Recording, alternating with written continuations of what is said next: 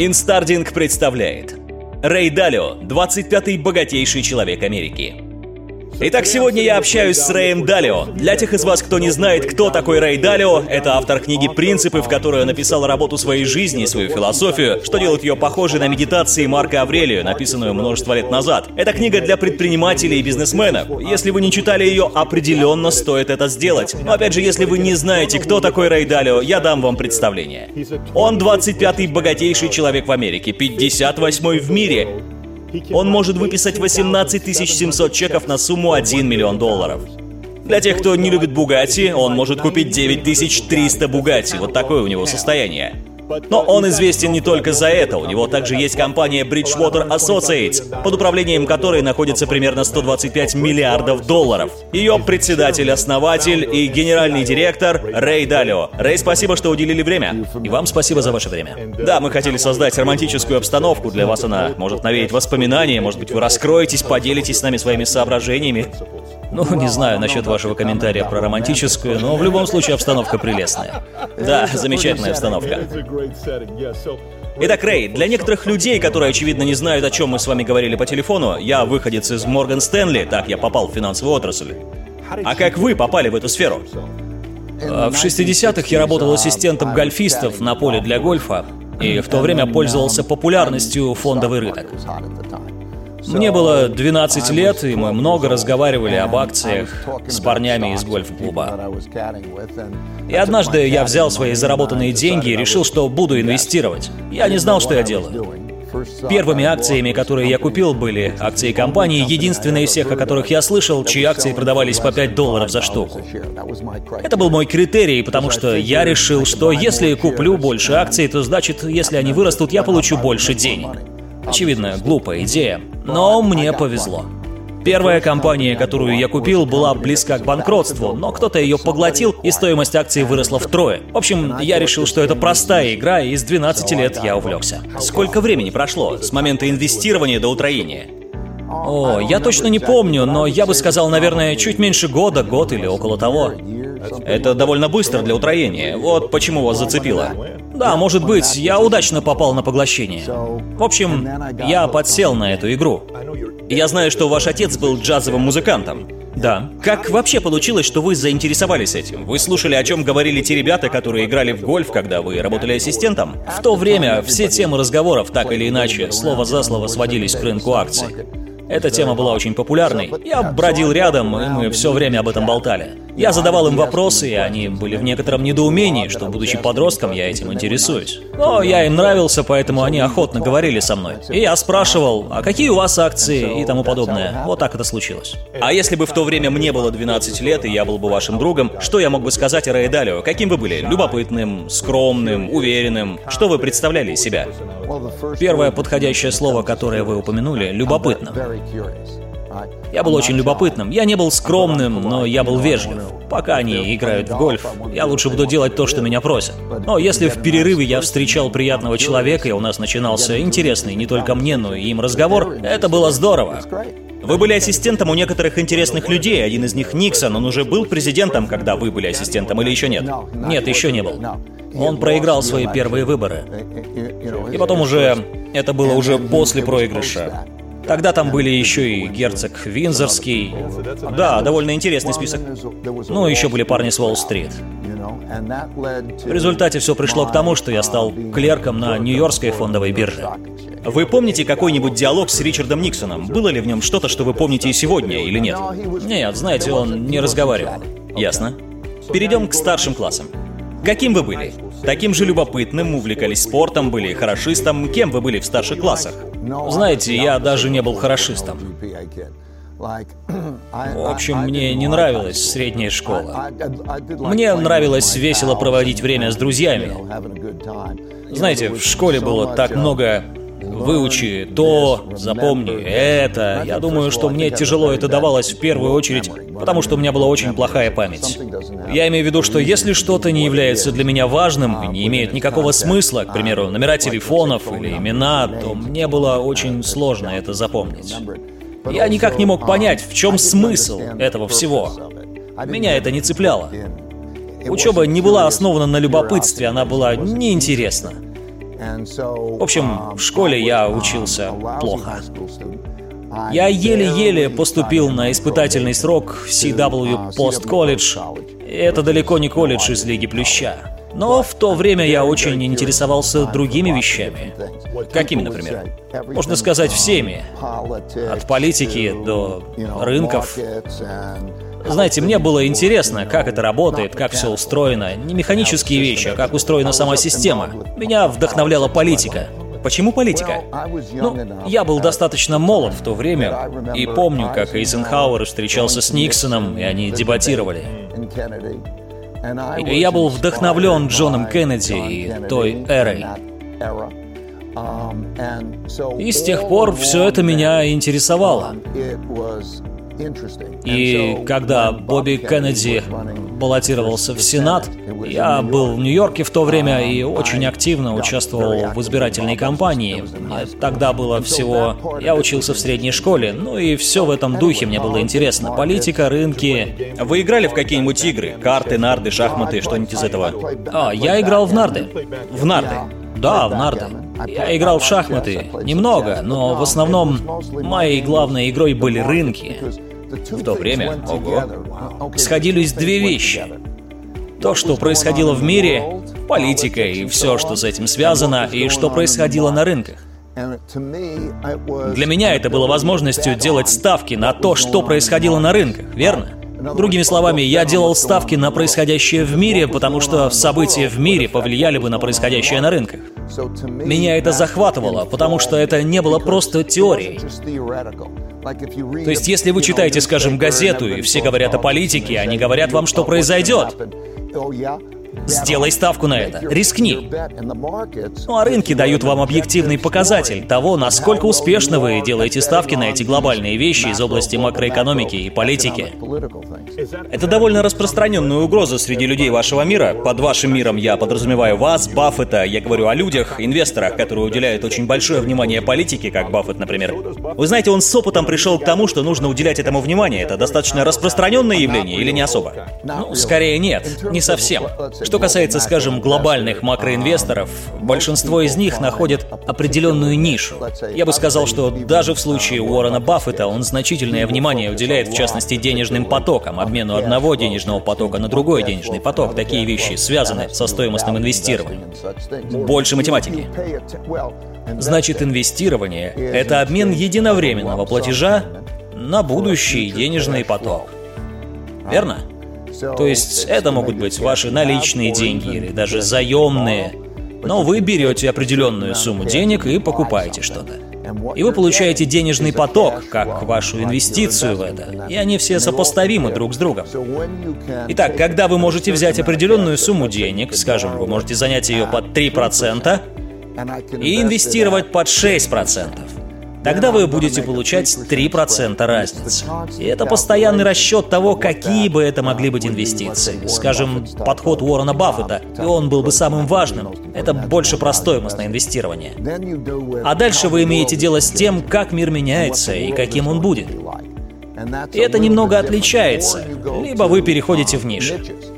Знаете, нишей может быть определенная отрасль, за которой вы следите. К примеру, какими будут новые и технологии, какую ставку вы можете сделать на это. Либо вы можете даже рассматривать в качестве инвестиций безнадежные долги. Но зачастую это какая-то более узкая, специализированная область, поэтому это похоже на работу доктора. Знаете, доктор может быть специалистом в этом, ведь существует множество специалистов. А вот идея глобального макроразвития переносит меня в какой-то другой мир по сравнению с другими людьми. Это можно сказать и о вас в том числе числе, потому что вы более диверсифицированы. Когда я смотрю, как вы формируете свой портфель, я вижу, что он не такой нишевый. Я очень много внимания уделяю диверсификации. Потому что знание о том, как правильно диверсифицировать инвестиции, значительно важнее всего остального. Люди этого не осознают. Это один из ваших вечных принципов? Да, это неизменный принцип. В этом случае ваша задача получать выгоду. Значит, теперь, когда вы делаете ставку, вы идете против всего мира. У мира есть своя точка зрения на что-то, которое отражается в цене. Это сложно. У меня получается делать успешные ставки чаще, чем ошибочные, но иногда и я могу ошибаться. И значит, когда вы делаете много разных ставок, это работает по принципу казино. Вы определяете среднюю величину своей ставки, и вы снижаете риск в случае, если один из столов не окажется выигрышным. Значит, я могу уменьшить мои риски, не уменьшая мою доходность, зная, как правильно диверсифицировать. И я бы сказал, что это отчасти верно и важно для людей, которым вы прислушиваетесь, для ваших инвесторов. Уменьшать риск, не уменьшая доходность. Именно так. В этом и фишка. Верно. Если вам не сложно, расскажите немного подробнее. Итак, уменьшение риска без уменьшения доходности. Зачастую, когда я уменьшаю риск, это означает, что моя доходность также уменьшается, но вы говорите, нет, мы снижаем риски, не уменьшая доходность. Правильно. То есть вы обладаете очень высокооплачиваемым набором навыков. Если у вас есть несколько ставок с одинаково высокой вероятностью, но они не взаимосвязаны, то это уже как в казино. То есть один стол принесет мне такую-то маржу, возьмем другой стол, и он принесет такую же маржу, но у меня может возникнуть некая неопределенность между ними. К примеру, я возьму все те инвестиции, которые, как я считаю, принесут 10%, это и будет моя доходность. Но они не связаны друг с другом. Это означает, что я по-прежнему буду получать 10%, я не уменьшаю это значение, но моя диверсификация приводит к тому, что уменьшаются мои риски. То есть мое отношение доходности к риску увеличивается. Вы можете научить этому? Да, конечно. Я писал об этом в... Я назвал этот раздел книги «Священная игра инвестирования». Он уместился примерно на трех страницах. И в нем, по сути, объясняется эта важная вещь. Когда со мной случилось это озарение и появилось понимание, как это делать, этот навык изменил все. Потому что если я могу улучшить свои результаты с помощью диверсификации, я могу увеличить свое отношение доходности к риску в пять раз. Так, диверсифицируя доходность относительно риска, я сохраняю прежнюю доходность и уменьшаю риск до одной пятой. И это то, о чем я говорю. Это не так уж сложно, все объяснено в книге простыми словами. Но в любом случае, это и есть священная игра инвестирования. Это очень важная вещь. Когда вы осознаете, что это именно то, что вам нужно, это изменит все. И это так важно для среднестатистического человека, слушающего нас. Позвольте объяснить почему. Потому что среднестатистический человек, который наслушался слишком многих экспертов, думает, что он может войти в эту крайне сложную игру с минимальной суммой, сделать ставку, легко угадать и сразу же разбогатеть. Понимаете, о чем речь? Другими словами, инвестор говорит, я пойду на рынки и сделаю деньги. Представьте, что вы пришли на конные скачки, и там много разных лошадей. Вы не сможете выбрать лучшую лошадь. Точно так же вы не сможете выбрать лучшую компанию. Инвестиция в ужасную компанию может оказаться значительно лучше, чем в процветающую, успешную компанию. Ужасная компания может оказаться лучшим вложением точно так же, как ужасная лошадь может показать лучшие результаты. Потому что шансы всегда изменяются. То есть вы вступаете в эту игру, и лошадь имеет мало шансов на выигрыш. Но поскольку эта ставка может принести вам 25 к 1, понимаете?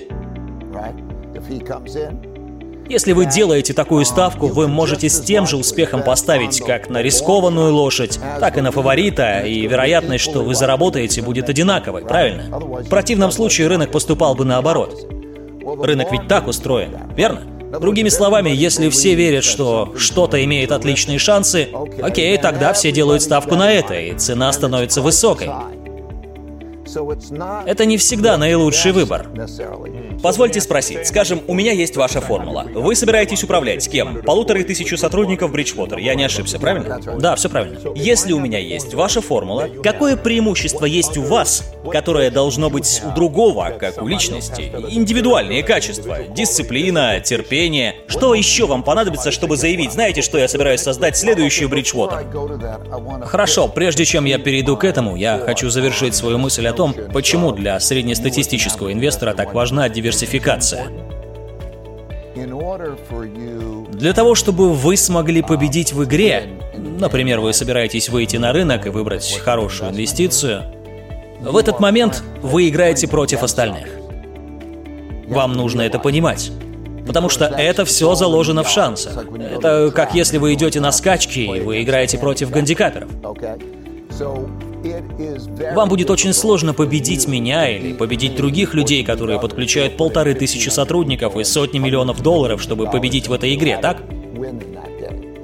И на рынке много таких людей. И, на мой взгляд, это сложно, это вызов. В этой игре довольно трудно победить. Довольно трудно победить в ней в одиночку, делая ставки. Преуспеть на рынках сложнее, чем преуспеть в Олимпийских играх. Понимаете? Люди этого не осознают. Они думают, я пойду попробую сам, у меня есть свое собственное мнение, так? Но на рынках намного больше людей, которые пытаются преуспеть, чем на Олимпийских играх. Никто ведь не скажет, я пойду соревноваться в беге на Олимпийских играх. Все ведь осознают, насколько это сложно, верно? Но вам может помочь диверсификация. Кто угодно способен на это. Если мы посмотрим на то, каким будет мир через 5 лет, 3 года или 1 год, у нас на носу президентские выборы. У нас столько всего происходит. Окей, хочешь сделать на это ставку? Давай, попробуй. Это просто. Именно это вы и делаете. Ну, смотрите, я могу сделать это только одним способом. Провести хорошую диверсификацию. Мне не следует концентрироваться на чем-то одном. Я как в казино. Делаю одну ставку, сделаю другую ставку. Я сделаю много разных ставок, но вам, как среднестатистическому инвестору, скорее будет сложно даже просто выбрать, у каких лошадей есть преимущество, в отличие от гандикаперов. Понимаете? Таким образом, диверсификация это та самая вещь, которая, я бы сказал, является важнейшей абсолютно для каждого.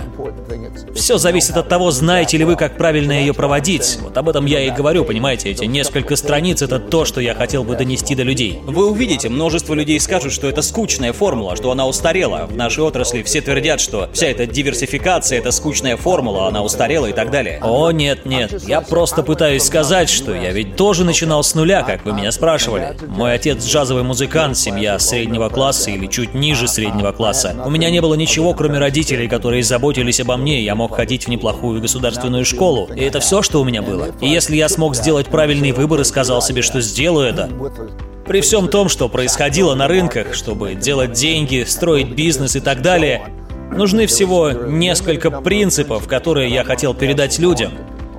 Потому что я считаю, если они поймут эти принципы, они окажутся для них чрезвычайно ценными. И это совсем не скучно. Оглядываясь назад, я могу сказать, что этот этап жизни не был скучным. Он был очень успешным и волнующим. И это как раз один из принципов. Итак, если вы с должным вниманием относитесь к важности диверсификации, пожалуйста, прочтите и поймите этот принцип. Это всего пара страниц, пожалуйста, поймите этот принцип. Потому что когда у вас есть сбережения, вы думаете, сколько денег мне нужно на образование моих детей, или на мою пенсию, или на что угодно еще, вы многим рискуете.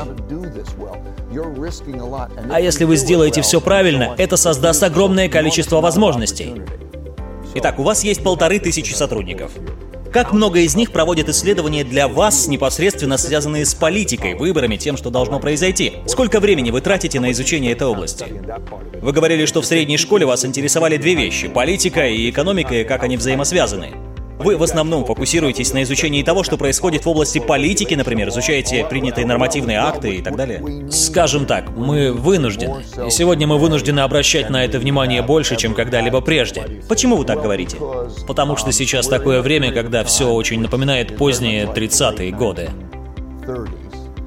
Есть три основные вещи, которые существуют сегодня, и они больше всех влияют на то, что происходит сейчас, и такого еще не было на протяжении нашей жизни, но подобное происходило в 1930-х годах. Если вы взглянете на историю, то все повторяется. Первая вещь. Возник очень большой разрыв между богатыми и бедными. В результате существует большой разрыв в политике между левыми и правыми, так? И этот разрыв обостряется. На предстоящих выборах он будет еще более серьезным. То же самое происходит по всему миру. Именно поэтому мы видим такой рост популизма, верно? Это окажет в дальнейшем довольно серьезное влияние на то, как будет работать экономика и что будет происходить с налоговой системой. Позвольте привести пример. Снижение налога на прибыль корпораций дало большой толчок для роста цен на акции. Потому что те, кто владеют акциями, теперь платят меньше налогов. Акции становятся дороже, соответственно, стоимость компании тоже растет. Если будет избран, скажем, демократ, Тогда существует высокая вероятность того, что это снижение будет отменено. Конечно. Поэтому важно, какой именно будет исход, причем это важно во всех смыслах, и сейчас это имеет большое значение, больше, чем когда-либо прежде. Итак, пункт первый – разрыв благосостояния населения и политическая поляризация. Второй фактор – процентные ставки близки к нулю, и печатание денег для покупки активов уже не так эффективно. Раньше, в нормальное время, если дела в экономике шли не очень хорошо, вы могли ее немного простимулировать.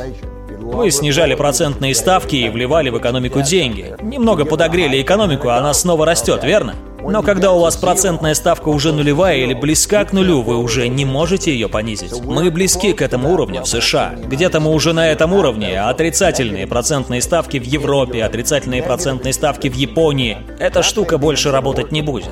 Если вы попытаетесь понизить их в таких условиях, это не сработает, этот ресурс ограничен. И тогда происходит то, что они выходят и печатают деньги, чтобы скупить финансовые активы. И это тоже не очень-то работает. Происходит вот что. Когда вы скупаете финансовые активы, деньги попадают в руки тех, в чьей собственности эти финансовые активы находятся, то есть инвесторов. И что они делают? Они снова инвестируют эти деньги. Когда они снова инвестируют эти деньги, такие инвестиции растут в цене, что отлично для тех, у кого эти инвестиции есть но не так здорово для тех людей, у которых инвестиций нет. Это увеличивает разрыв благосостояния и само по себе является проблемой. И такая стратегия не приведет к стимулированию экономики, вы все убедитесь в этом. Пункт третий, который имеет место, заключается в том, что появляются силы, бросающие вызов существующим мировым силам. Китай. Китай поднимается и бросает вызов США.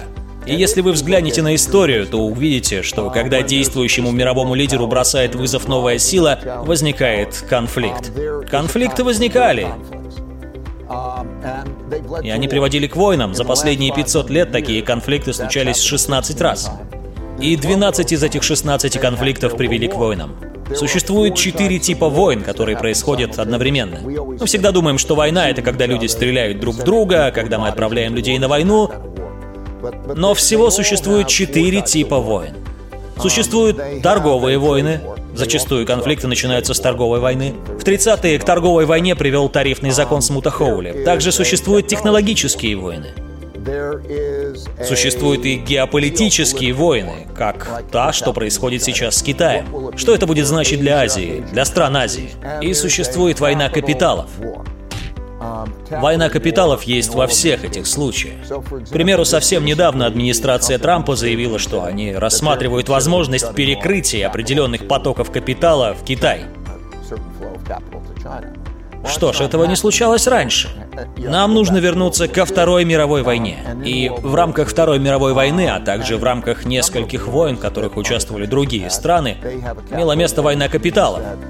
То есть, к примеру, администрация Трампа могла бы сказать китайцам, знаете, помните эти триллионы долларов долговых обязательств, которые мы приобрели? Мы не собираемся платить вам или мы поступим так-то или так-то. Рэй, а кто в ком нуждается больше? Я затрону этот вопрос, но я хотел бы четко обозначить все эти факторы. Первый – политический разрыв и разрыв благосостояния, очень ярко выраженный. Второй – монетарная политика не сработает, то есть если у нас будет экономический спад и они вцепятся друг другу в глотки, это приведет к серьезным последствиям. Третий фактор – конфликт с Китаем. Эти вещи показали себя в большей степени. Теперь, когда вы спрашиваете, как играть в контексте отношений Китая и США, это долгий разговор. Если вы зададитесь вопросом, почему политика более важна сегодня, чем когда-либо прежде, так это потому, что это определит рыночную ситуацию, что будет происходить на рынках и в экономике, верно?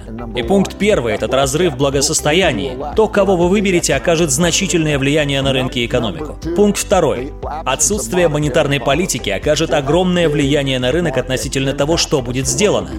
И пункт третий – это геополитическая война, включающая в себя те четыре составляющие, технологии и так далее, также окажет большое влияние, поэтому политика стала важнее, чем когда-либо прежде. У меня есть вопрос касательно США и Китая. Кто нуждается в ком больше? Потому что в Китае был коммунизм, вы писали об этом в своей статье, о том, как и почему капитализм необходимо реформировать. Так кто нуждается в ком больше? У них коммунизм, они следят за тем, что происходит в мире и замечают, что у США дела идут довольно неплохо. Вся эта книга Карла Маркса «Манифест коммунистической партии» показала свою несостоятельность. Это затронуло многих людей. Потом они оглядываются по сторонам, и Россия говорит, «Эй, тут Рейган пришел, может вам стоит рассмотреть вариант капитализма?» Россия начинает переходить к коммунизму, и Китай наблюдает за этим. Коммунисты сохраняются во власти, на верхушке, там на самом деле нет свободы слова, но в экономике окей. Давайте попробуем капитализм. Не является ли лидером по-прежнему США, поскольку Китай полагается на США, хотя и надеется конкурировать? Насколько я знаю, единственный план, который у них есть, это сделано в Китае 2025, с интеллектуальной собственностью и всем прочим, что сопутствует этому плану. Уверен, вы читали. Но мой вопрос вопрос прост. Кто нуждается в ком больше?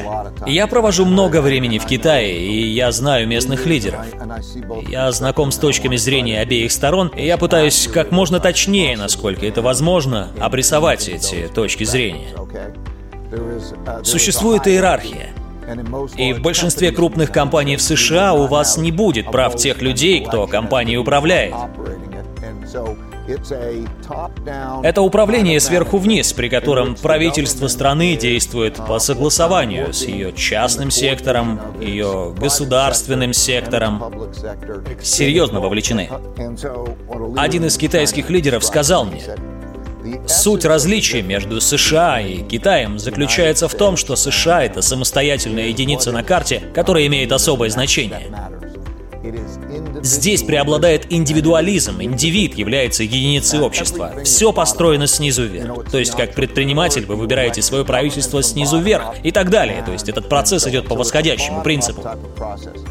Компании организуют люди, которые хотят вместе зарабатывать деньги. Они находят деньги, собираются вместе и строят компанию снизу вверх, именно снизу вверх. Скажем, если вы хотите построить шоссе. Права собственности частных лиц будут значить гораздо больше в США, то есть индивид может буквально помешать строительству этой трассы. Если у вас есть конкретная цель, которую вы стараетесь осуществить, кто-то может как помешать, так и поспособствовать вам. Так что здесь все снизу вверх.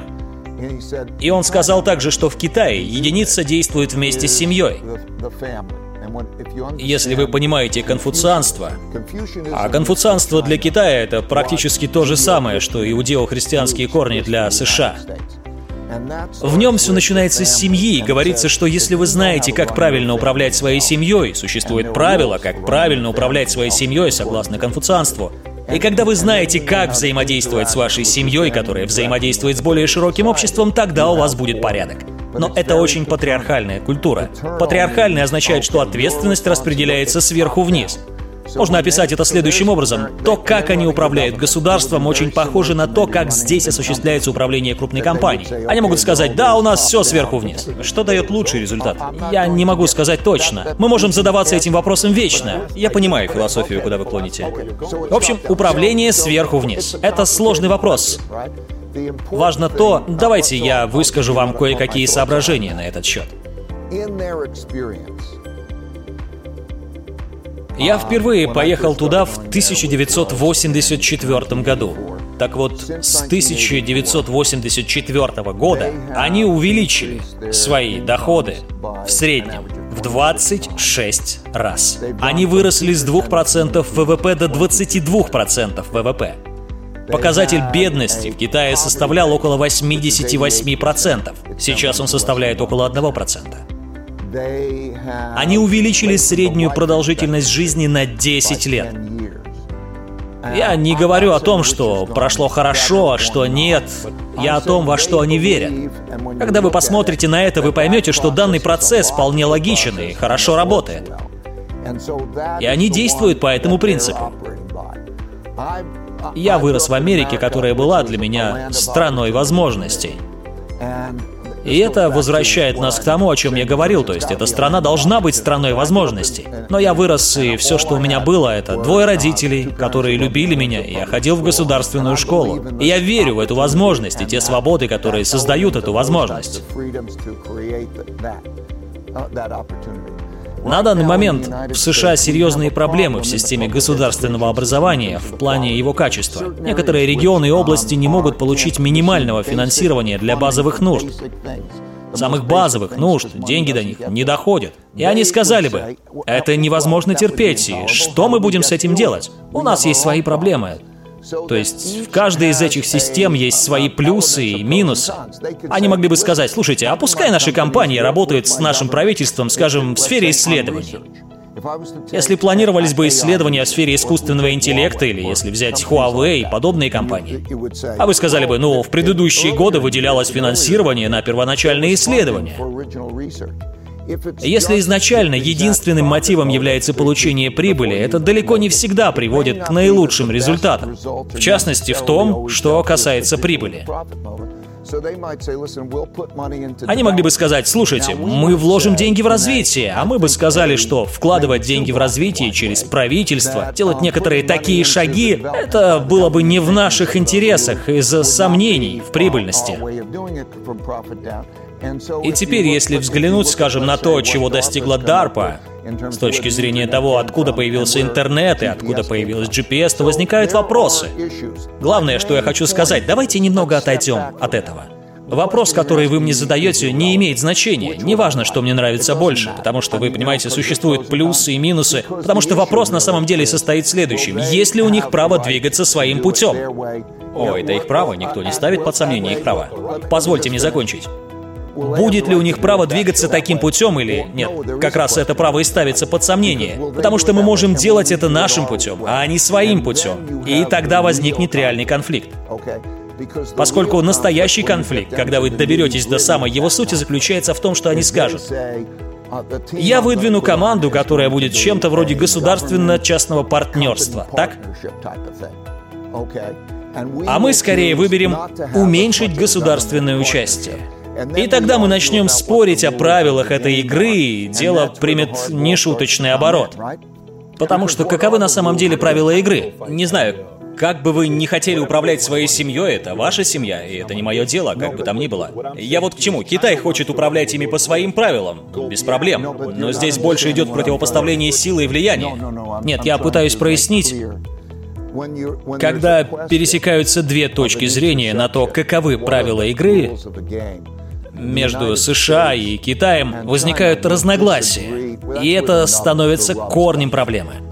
Другими словами, если Huawei — это компания, которая имеет огромное преимущество в технологии 5G, и с американской точки зрения Китай вливает деньги в Huawei, это не укладывается в их представление о правилах игры. Верно? Китай скажет, ну, это ваше мнение. И тогда опять возникнет идеологический спор сверху вниз или снизу вверх. Вот. Я понимаю, но если вы хотите вести бизнес со мной и моим обществом, вы должны играть по моим правилам, а не по вашим, так? Да, но это не так однозначно, в том-то и дело. Если вы пытаетесь вести бизнес США и их сообществом, не должно ли это происходить по правилам США? Конечно, каждый может действовать по своим правилам на своей территории. Но это так не работает. Из-за того, насколько тесно они связаны между собой. Из-за того, что одна технология крайне зависима от другой технологии. Если бы мне пришлось разбираться, что относится к нашим технологиям, а что к их технологиям, это ни к чему хорошему бы не привело, потому что все очень сильно переплетено. Глобализация привела к тому, что компании получали этот компонент от такой-то компании, другой компонент от такой-то компании с помощью торговых путей. И теперь нам нужно это все разделить. Потому что было бы проще сказать, когда вы на моей территории, но мир не функционирует как отрезанные изолированные территории, вы действуете только в ее пределах. Ведь продукция распространяется и далеко за пределы этих территорий. Если взять, к примеру, телефон Apple, еще какой-то девайс Apple или какие-то другие вещи, которыми мы пользуемся, все они между собой как-то связаны, и в этом кроется проблема. Я хорошо знаком с этим. Хорошо знаком с тем, сколько айфонов в Китае и скольким предприятиям из США не позволили открыться, и какую роль играет 5G в развитии Huawei. И они имели доступ к системам, хотя и не продавали много телефонов. Я прекрасно понимаю смысл этой погони за Huawei, ведь все, что связано с технологией 5G, невероятно важно и ценно в наше время. Я спрашиваю только о том, что касается принципов. Власть, силовой контроль, отсутствие свободы в прессе. Никто на самом деле не знает, какая у них безработица. Они говорят 3,8, но никто не знает, как на самом деле. Это конкуренция. И в такой конкуренции, в чем бы она ни заключалась, у нас будет наши снизу вверх, а у них будет их сверху вниз. И они будут осуществлять контроль, а у нас будет вот так и так далее. И это так и работает. Давайте посмотрим на обе эти позиции объективно и просто поймем, что они делают, в чем заключается их точка зрения. Потому что если вы не понимаете их точку зрения, вы просто противопоставляете их как добро и зло, это бессмысленно. Я не думаю, что здесь есть противопоставление добра и зла. Я спрашиваю не об этом.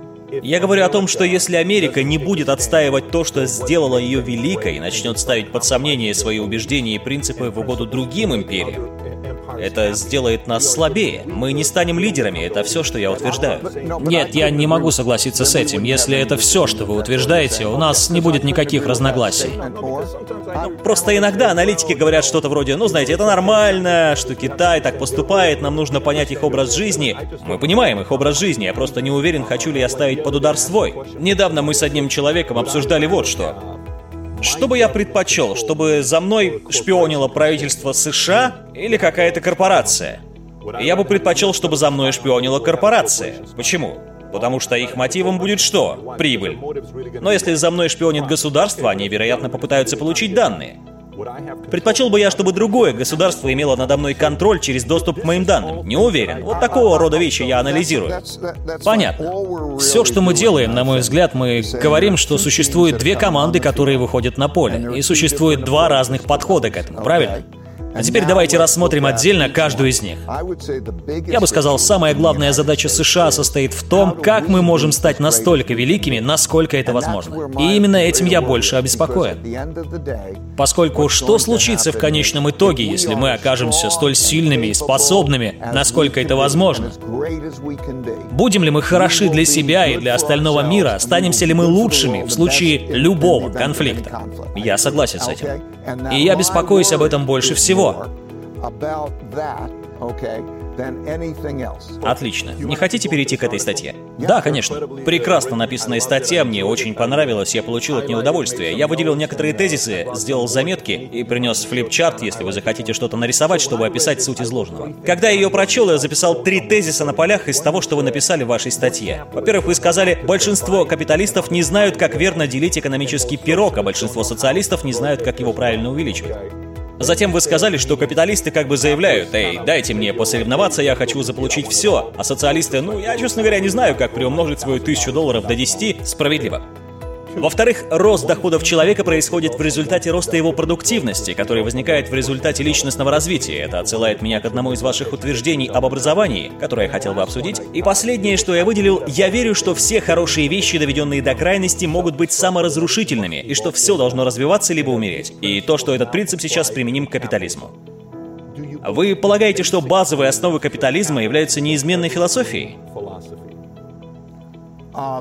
Я профессиональный капиталист. Капитализм сделал мою жизнь такой, какая она есть, и я люблю капитализм.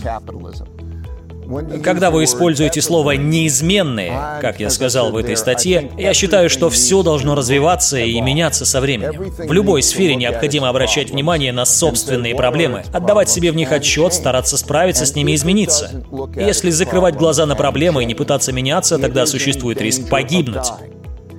Поэтому, когда я смотрю на капитализм, задумываюсь об этом. Но что у нас есть? Мы имеем определенные результаты. И среди этих результатов, к примеру, возникает вопрос, та ли это страна? Страна ли это вещей, с которыми я вырос? Является ли эта страна страной равных возможностей? Можем ли мы все согласиться с тем, что является нашим всеобщим принципом?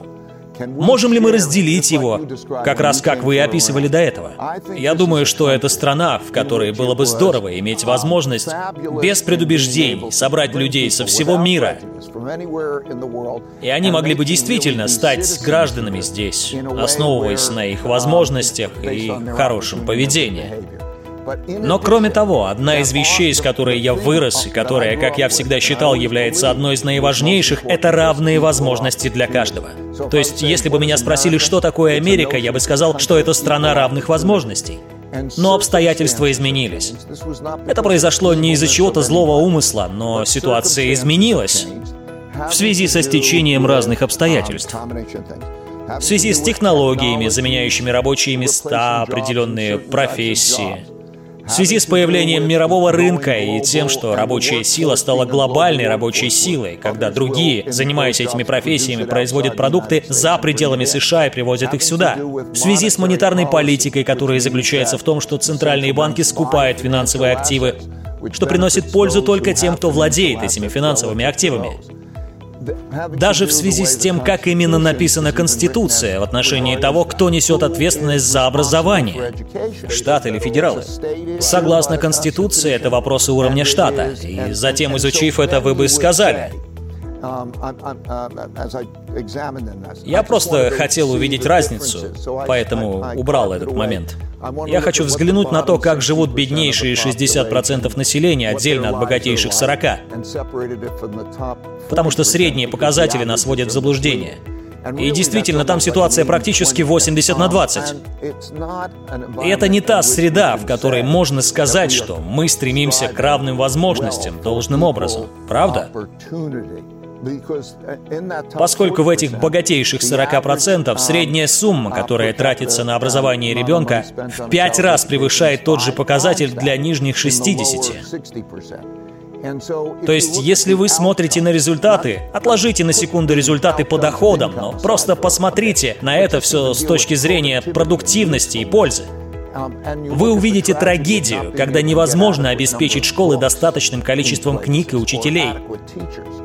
И возникает вопрос, продуктивно ли это? Справедливо ли это?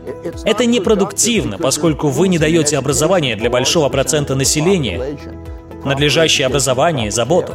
У нас также есть проблемы в семьях, семьи разваливаются. Другими словами, как я уже сказал, мне повезло иметь двух родителей, которые любили меня и заботились. В некоторых таких случаях существует проблема хорошего семейного наставления. И это все полностью социальный вопрос. Но это превращается в спираль. Так что я думаю, вопрос следующий.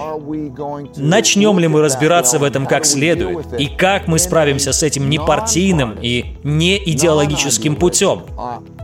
Так ведь? Хорошо. В этой части мы говорим о детях, которые растут в неполноценных семьях. Это 38%, понимаете? Дети, которых воспитывает только кто-то один из родителей. И сегодня это число, очевидно, выше, чем когда-либо.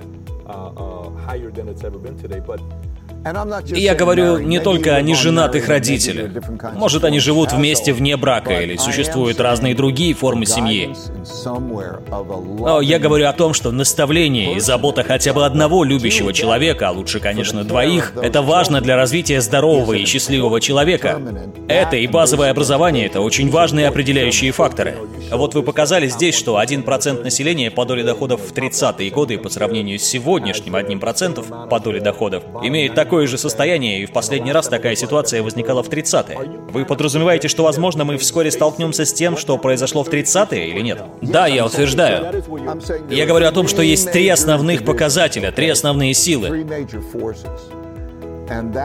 И эта сила, которую, как мне кажется, я хорошо обозначил, это разрыв в возможностях. Не только в благосостоянии, значение имеет и то, и другое. Если вы взглянете на историю, в разных странах, в разное время, вы скажете, что когда существует большой разрыв в доходах и благосостоянии, и начинается экономический спад, тогда возникает опасная конфликтная ситуация. Перед вами опасное стечение обстоятельств. История нас этому научила. Вы говорили в апреле в программе «60 минут», что неравенство доходов является величайшим кризисом Америки. И, по-моему, пару месяцев назад вы сказали, что неравенство в благосостоянии тоже. Это две главные вещи, которым нужно уделять внимание. И существует даже еще более базовое.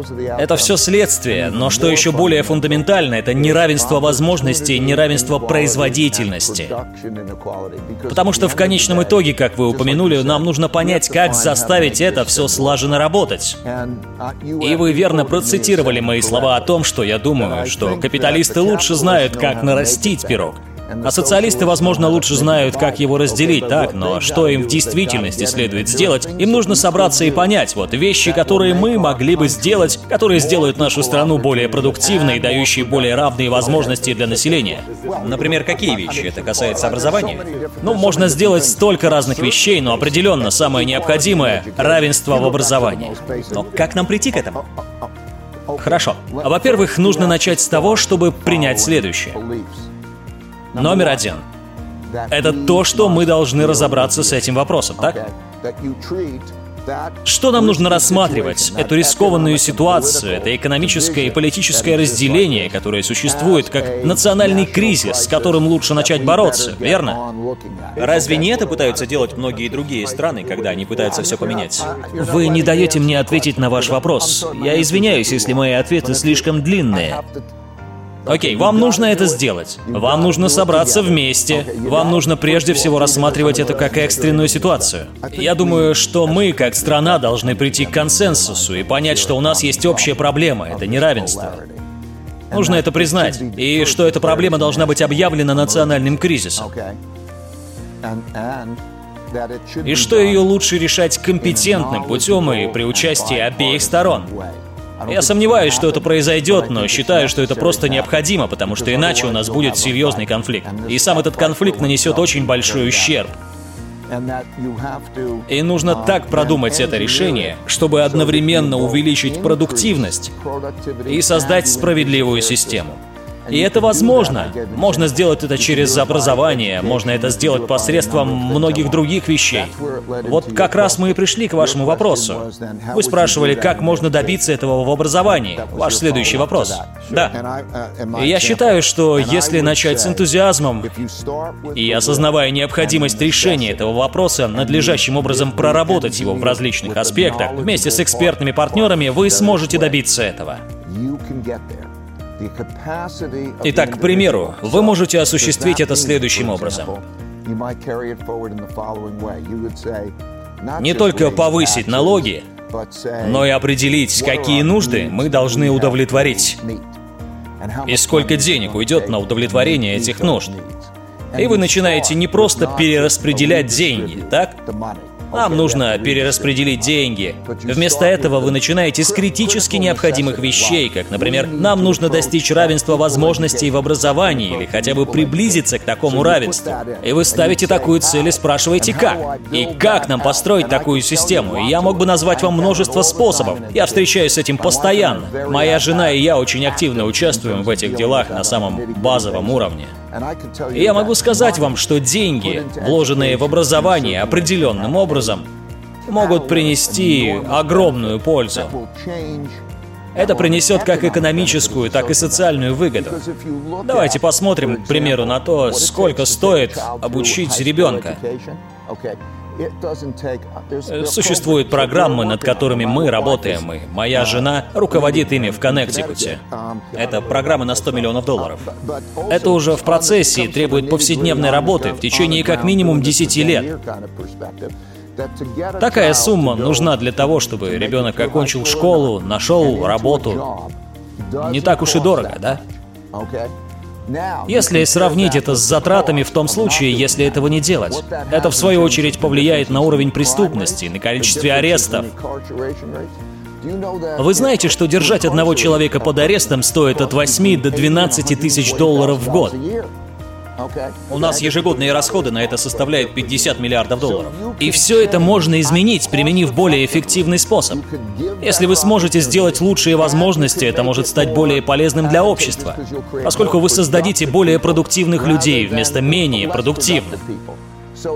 Так вот, обсуждение того, как это сделать, не ведется. Говорю вам. Вы не думаете, что этот вопрос обсуждается?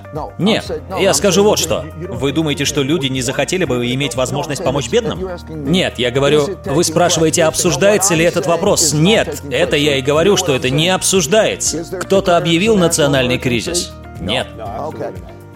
Наши люди, обладающие реальными возможностями, делают что-то, чтобы разобраться с этой проблемой. Нет. Имеется ли какой-то прогресс в работе с этой проблемой? Нет.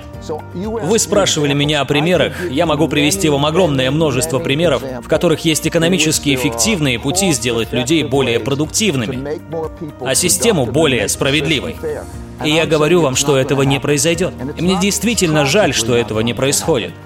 Потому что здесь у вас две стороны.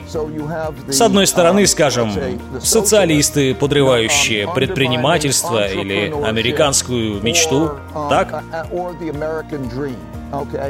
Многими способами в контексте текущих изменений. Или у вас есть капиталисты, которые существенным образом не признают, в чем заключается проблема для остального процента населения. Вот как это выглядит с моей точки зрения. Справедливо ли сказать, что для того, чтобы эта ситуация улучшилась, нам нужно предоставить право опуститься до популистов, или же мы вернемся к другим режимам, которые осуществляют контроль за своим народом? Позвольте объяснить, что я имею в виду. Если я пытаюсь оказать какое-либо влияние в стране, скажем, что касается меня, я вырос в семье, которая получила помощь от государства, моя мама была на пособии, у нее закончились деньги, она вернулась в Иран. Я остался здесь и пошел в армию. Отслужил я два с половиной года, в школе у меня был средний балл 1,8, у меня был математический склад ума, я хорошо считал, но все остальное давалось мне с трудом, поэтому я и пошел в армию. Затем ушел. Мне позвонил один парень и сказал, думаю, ты добьешься больших успехов на фондовом рынке, а я уже собирался записаться заново, чтобы попасть в спецназ. У меня были все документы, я собирался поступить в DLI, говорил на пяти языках, я был бы отличным контрактником на 20 лет. Я был отличным солдатом. И тут звонит друг и говорит мне, думаю, ты преуспеешь на фондовом рынке. Он говорит, лучше тебе уходить с армии. И я ушел. Потом мой первый босс и моя сестра порекомендовали мне прочитать одну книгу, и я начал читать. После этого я вдохновился. Потом я потерпел ужасный провал, и уже потом я заработал несколько сотен миллионов долларов, когда мне уже было за 30. Это случилось потому, что кто-то сказал, «Эй, что ты собираешься делать дальше?» Но тот же самый человек, который предложил мне книгу, предложил ее прочитать еще 50 другим людям. Вы понимаете это? Это ведь и есть американская мечта. Я вот что пытаюсь донести до вас. Исходя из вашего происхождения, вашей истории, вы не должны сейчас иметь состояние 18 миллиардов 700 миллионов долларов по статистике. Фамилия вашего отца не Вандербилд и не Кеннеди, а Далио. Вы своими усилиями сделали эту фамилию значимой для всего мира. Позвольте закончить мою мысль, я тоже буду несколько многословен, но потом я передам эту возможность обратно, обещаю. Я иногда думаю, что когда мы пытаемся побудить народ сделать что-то, мы даем надежду и возможности. Но ребенок все равно возвращается домой, где неправильное мышление и ничего не меняется. Как вы думаете, сколько в этой ситуации зависит от работы родителей восьмилетнего Патрика Бет Дэвида или 12-летнего Рэя Далио? Какая часть зависит от того, хотят ли родители как-то поспособствовать успеху ребенка, найти нужную книгу, хотят ли развиваться сами, чтобы это влияло на ребенка? Потому что, мне кажется, мы забываем о влиянии тех, кому ребенок возвращается домой. О, я ни в коем случае об этом не забываю. Я часто говорю о роли родителей. То есть я думаю, что это одна из основных моих тем. Так как же нам работать с родителями? Как нам повлиять на них? Я хочу подчеркнуть некоторые некоторые вещи, которые вы сказали, потому что это и есть американская мечта.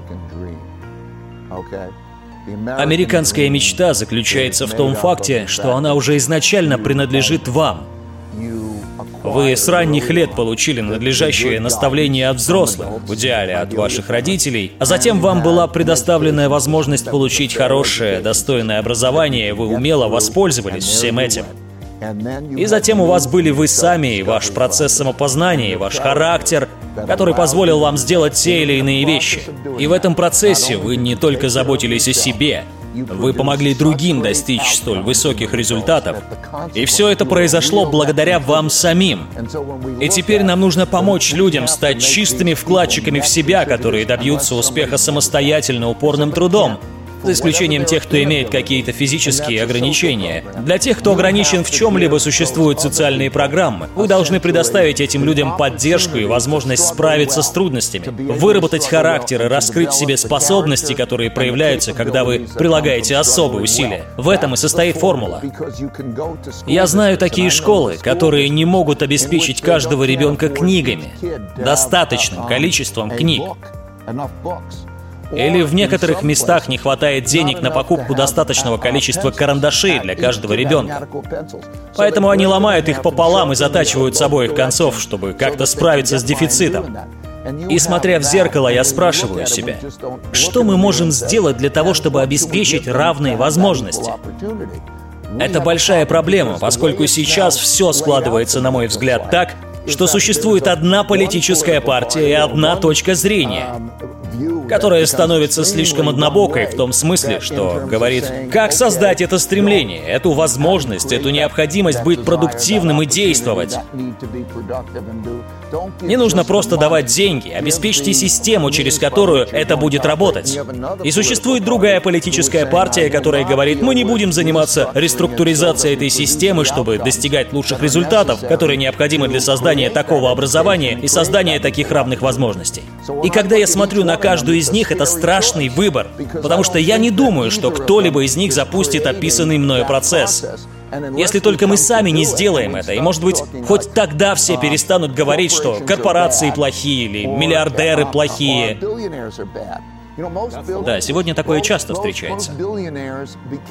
Я миллиардер по случайности, и большинство людей становятся миллиардерами, потому что они создавали что-то ценное, что люди хотели получить. Будь то даже миллионеры, чтобы заработать миллион или просто получить хорошую работу, вы создаете что-то, что кто-то другой хочет получить. И когда вы создаете что-то, что хочет получить другой человек, он платит вам. И чем больше вы производите то, что людям необходимо, тем больше вам платят. И именно так устроена система. Предпринимательство и все, что с ним связано, очень важно. Поэтому речь идет о равных возможностях. Люди со всего мира приезжали в США за этим. Поэтому если мы можем сойтись на этом и договориться о том, как это сделать, разобраться с задачей и начать вместе работать ради достижения общей цели, вместо того, чтобы пытаться уничтожить друг друга. А подрывая это все, мы не сможем помочь сами себе. Сначала нужно помочь себе, потому что если вы смотрите на мир и говорите, окей, теперь мы конкурируем с миром, конкурируем с Китаем, так или иначе, нам нужно заставить нашу систему хорошо работать. И тогда у меня поэтому последний вопрос. Несколько лет назад я прочел книгу Лоуренса Миллера под названием «От варваров до бюрократов». Она не стала бестселлером, хотя книга отличная. Я однажды позвонил ему и сказал, «Лоуренс, как же так вышло, что о твоих книгах знает так мало людей?» «Я не хороший маркетолог, я просто написал книгу», — сказал он. Сначала идет мечтатель, человек с идеей. Затем идут варвары, я выйду в мир и добьюсь этого. Иногда мечтатель также является и варваром, как Стив Джобс. Мечтатель, варвар, строитель, исследователь, администратор, бюрократ, аристократ. Итак, Америка вроде как переходит к этой фазе, бюрократ-аристократ. Но затем он говорит, что вот на этом этапе вы можете позволить родиться синергисту, который объединяет и то, и другое. Когда появляется синергист, чтобы объединить левое и правое? Потому что СМИ, к примеру, не играют роль синергиста, СМИ скорее наоборот разделяют всех, настраивают одних против других. Так кто может стать синергистом? Все верно. Я думаю, что он создал прекрасную модель. И у меня возникает вопрос, поскольку, прочитав историю, зная, что династии возникают и падают, понимая, что империи появляются и рушатся, я никогда не видел синергиста. Вы никогда не видели синергиста? Я никогда не видел синергиста. Так что я хочу узнать пример синергиста. Что я наблюдал и что случалось раз за разом, это упадок. Он описывает это. Кроме того, от одного поколения к другому происходит следующее. Человеку, у которого нет ничего, усердно трудится, достигает чего-то, владеет этим и так далее. Но вот синергиста я никогда не видел. Все, что я видел в истории, это то, как такие люди, которые чего-то достигали, портились, лидеры портились, а затем происходили конфликты. Я видел, как в истории это повторяется раз за разом. Именно это, как я говорю, случилось в 1930-е. Я изучал это. Мне буквально пришлось изучить историю последних 500 лет, чтобы понять становление и упадок империй. До этого я изучал Британскую империю, до этого Голландскую империю, я изучал Испанскую империю, я изучал династии Китая, и у них у всех одни и те же пути развития. По сути, все их пути одинаковы.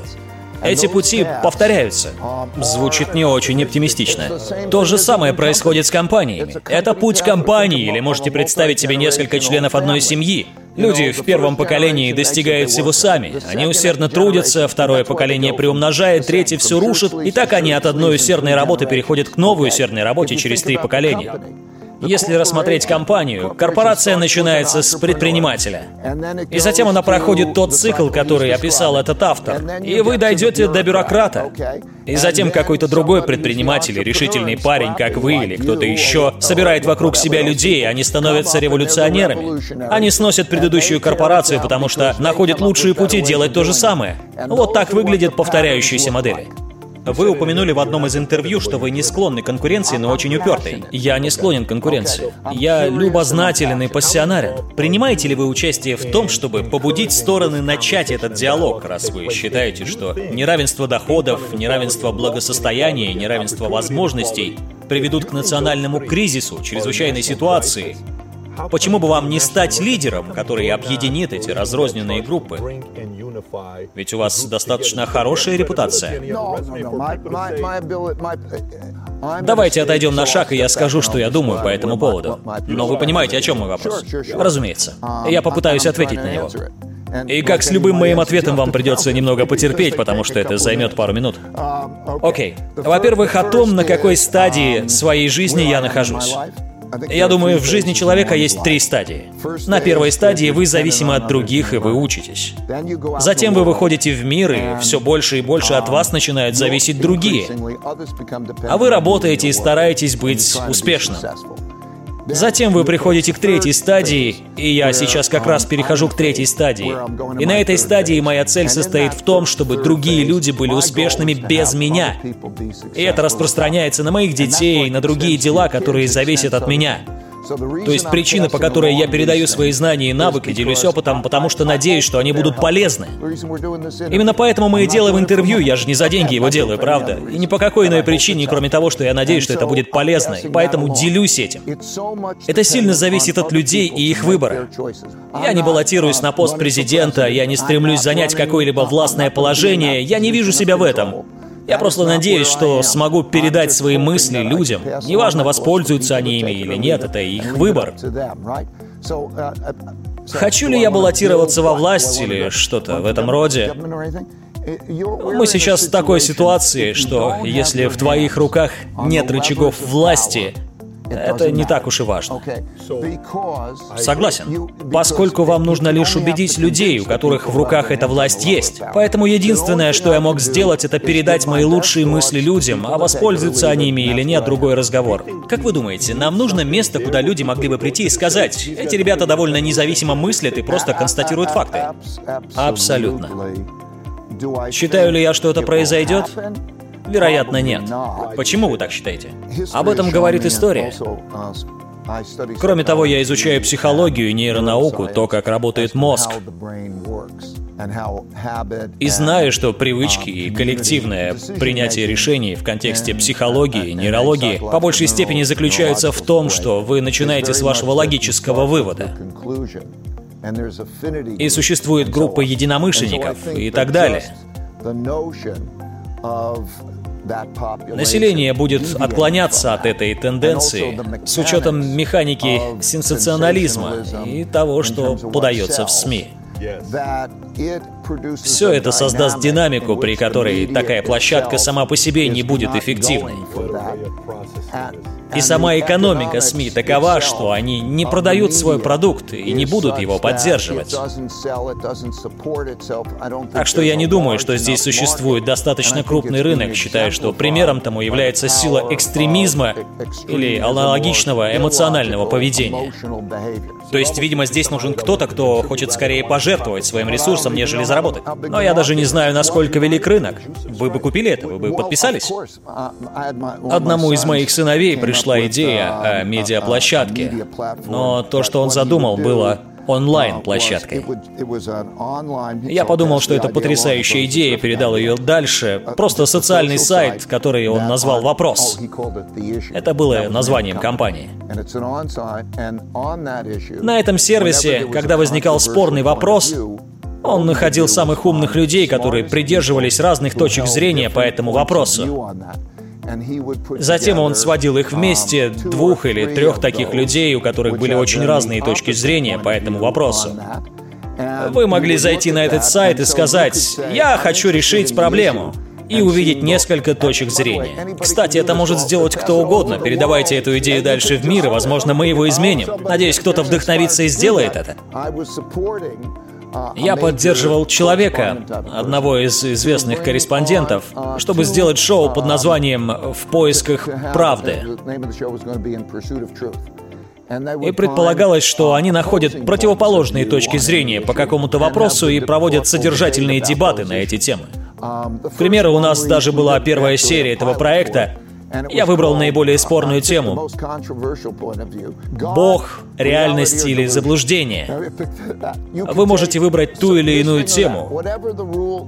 Какими бы ни были правила, выбирайте наиболее противоречивые темы и организуйте вежливую дискуссию о таких вещах, чтобы рассмотреть обе стороны вопроса.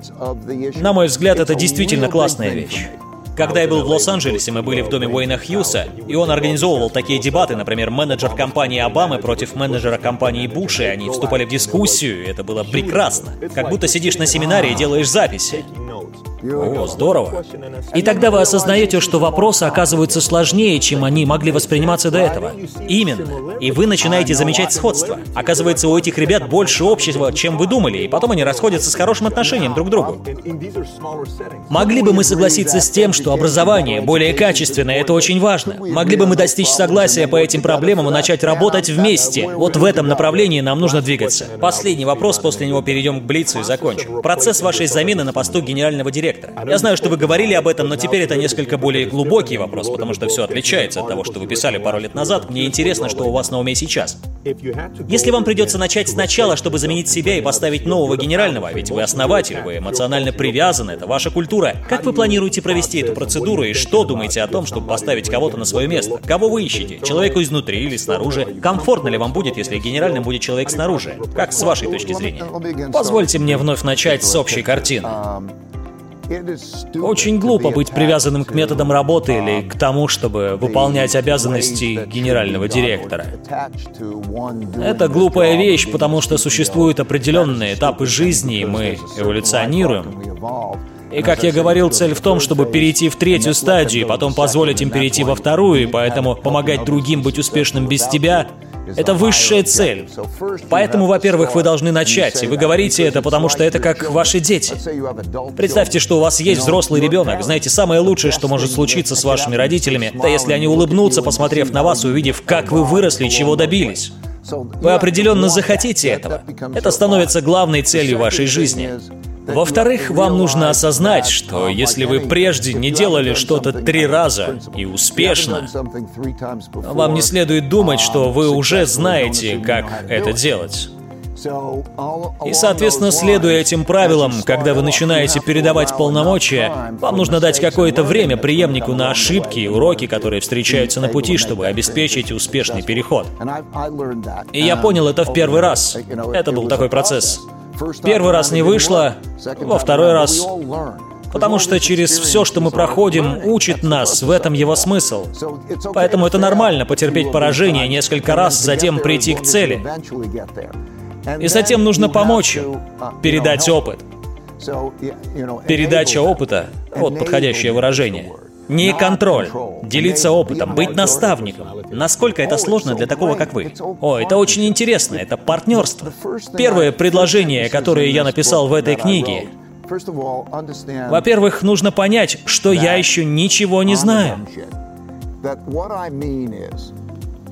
Другими словами, я имею в виду, что я достиг многого в жизни, в основном благодаря умению справляться с тем, чего я не знаю, и делая то, что знаю.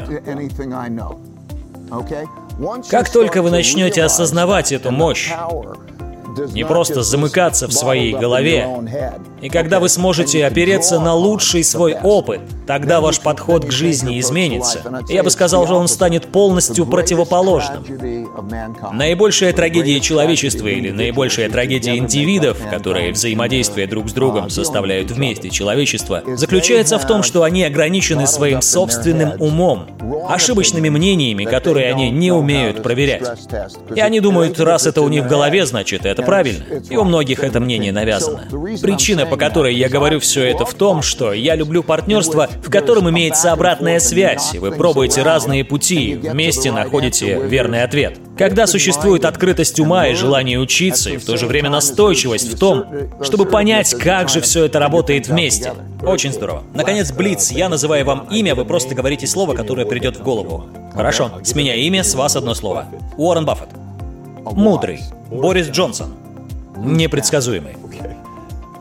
Майкл Блумберг. Уравновешенный и способный. Джефф Безос. Интересный. Питер Тиль. Мало знаю о нем. Отлично. Благодарю вас, что прошли через это. Было очень интересно. Итак, Рэй, благодарю вас за уделенное время. Надеюсь, в будущем мы еще встретимся. И я надеюсь.